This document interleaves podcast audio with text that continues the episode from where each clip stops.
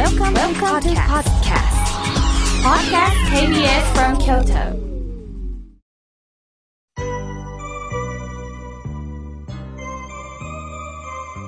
さあ、ここからはまたたくさんのメッセージをね、いただきましたので、順に紹介させていただきます。妙慶さん、初めてお便りします。実は僕は親鸞の言葉を読んで感動しました。京都でしたらぜひお会いしたいんです。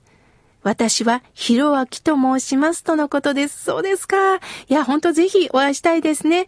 そこでまあ直接会うっていうわけにもいきませんので、えー8月30日、東山区にありますレストランキエフさんで、えー法話会と屋上でね、懇親会をいたします。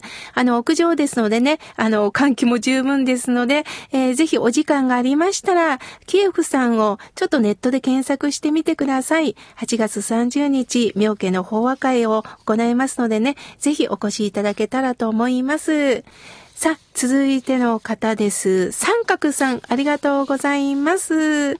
妙慶さん、妙慶さんの法話をお声で聞かせていただきまして、私は一番素直になれる時間なんです。今日の放送も本当にありがとうございます。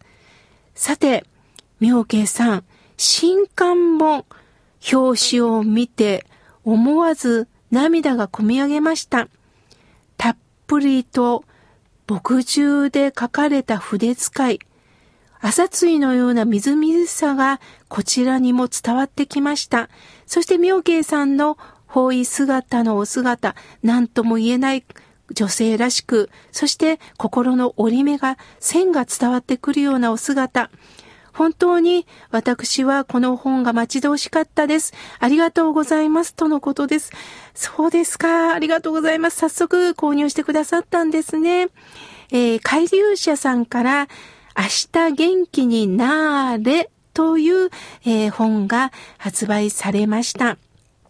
このタイトル文字は私が初めて書かせていただいたんです。あの、想定家の方がね、あの、ぜひ、妙慶さんが、あの、文字を書かれたらどうですかとおっしゃったんですね。で、私はもう書道に関してというか、字はあまり上手ではないんです、正直言って。お坊さんなのにって言われそうなんですけれども、正直言って、あの、下手です。しかし、妙慶さんのお気持ちを、まあ、書に託してくださいというお声をいただきまして、えー谷中さんという想定家の方が、まあ、あの、編集者さんとお友達だそうです。で、編集者さん、井上さんからも私のことを聞いてたそうで、ぜひ、うまい下手じゃなくって気持ちを文字にしてくれということで、私はもう何度も何度も書きましてね、あの、もちろん、あの、筆も買いに来ました。ちょっと高かったんですけども。そして、えー私の字を、まあ、想定にしてくださいましてね。そして、えー京都新聞の暖流というコラムをね、約十数年間書かせていただいてんですが、そのの言葉を編集して読みやすくして、季節に分けて、あの、お届けしております。ぜひ、あの、この機会に読んでいただけたらと思います。三角さん、ありがとうございます。さあ、続いての方です。妙慶さん、辻です。妙慶さんはオンライン講座をすると聞いたんですけれども、今でも申し込めますか？とのことです。そうですね。まさか私がね、オンライン講座をするとは夢にも思いませんでした。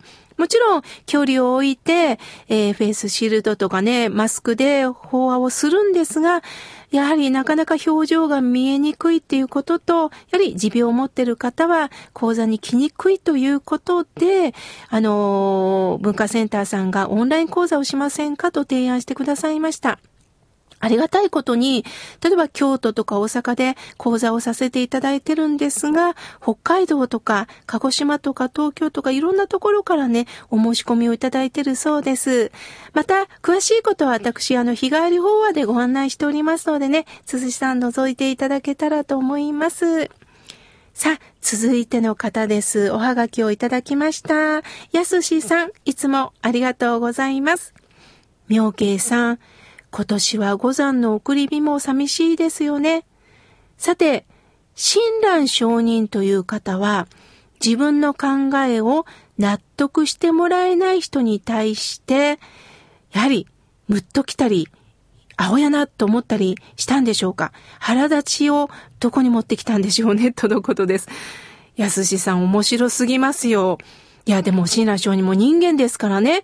私の言ってることがわかるのかと思ったこともあると思うんですが、しかし、いろんな言葉が残されてる中で、関東で田植えをしてる方に対して、とても熱心な親鸞上人の信者さんがおられたんですね。田植えも大切やけど、親鸞上人のお言葉にも出会ってほしい。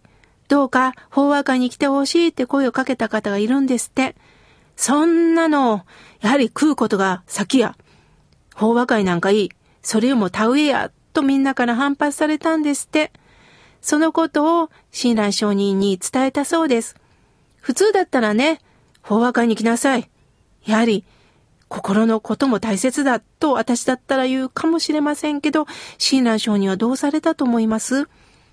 田植えをなさってる人の元に行って、自分も一緒に田植えをしながら、田植えの歌を作られたそうです。すると、その調子が良くってね、一緒にみんなね、歌い出したんですって。そしてその後、あの、すいません。どんな意味なんですかと聞かれたそうです。そこで、そうですか。意味はね、実はこういうことなんですよということを伝えられたときに、そうか、食べることも大切やけど、だけど、そのためにも心が満足し、本当に生きる方向性が見えたときに、こうして田植えもできるんや。みんなと共に生きようという気持ちになるんや。やはり、仏法に出会うことって大切なんや、心の余裕が持てるんやということから、親鸞上人のね、お言葉に出会ったそうなんです。ですから、親鸞上人は、伝え方を変えられた人ではないかなと思ってます。わからぬかよりも、分かっていただけるまで、この方にはこんな伝え方をしよう。いや、この方にはこういう伝え方がいいんじゃないかということで自ら柔軟になられたんではないかなと思っております。貴重な質問をありがとうございます。さあ、続いての方です。河野さん、ありがとうございます。妙慶さん、いつも楽しく聞かせていただいております。妙慶さんのお誕生日はいつなんですか？とのことです。あ、なんかこのこと聞いてくださったら何かいただけるんでしょうか。まあ、私の誕生日はね、まだ先なんですけれども、10月24日なんですね。どうもね、お地蔵さんの日だそうです。あのーうち実家のサイレン寺にはね、お地蔵さんがいるんですが、よくね、10月24日になったら、お地蔵さんを大切になさってる方がね、あの、お参りに来られてたんで、その方から聞いて初めて知ったんですけれども、あの、誕生日は10月24日です。ありがとうございます。さあ、続いての方です。えー、小田さん、あの、封書で、いろんな資料を送ってくださいました。新聞の記事もそうですし、週刊誌の切り抜き、いや、小田さんはいろんな視点でもって、普通だったらさあそっと流すところを、一つ一つ自分の問題意識を持って、本音と本音、本当の根っこ、大地の根っこと本当の音、その中で私は生きていこうということをね、あのー、達筆な文章でお手紙くださいました。そして最後は、井村さんの小豆バーで美味しくいただいております。ありがとうございます。とのことです。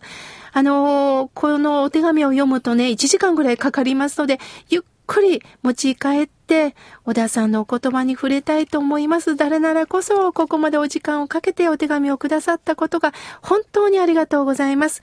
また、長谷川さんも、直接持ってきてくださいました。本当にいつもありがとうございます。さあ、続いての方です。メールをいただきました。ゆたかさん、ありがとうございます。みょうけいさん、スタッフの皆さん、おはようございます。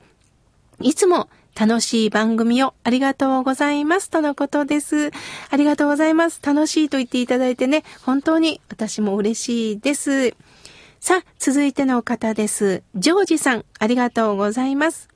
妙慶さん、前は水の話をしてくださいましたね。水は争わず、器に従って形を変えていく。低い位置に身を置く。水の性性質を教えてくださいました。ありがとうございます。とのことです。いえいえ、こちらこそ、じっくりじっくり聞いていただき、そしてそれをメッセージに託してくださいました。ありがとうございます。さあ、続いての方です。妙慶さん。私も水の話にうっとりと聞かせていただきました。人を許せないこと、勝ち負けを考えている私ですけれども、でも本当に柔軟であれば愚痴も出なくなるんですよね。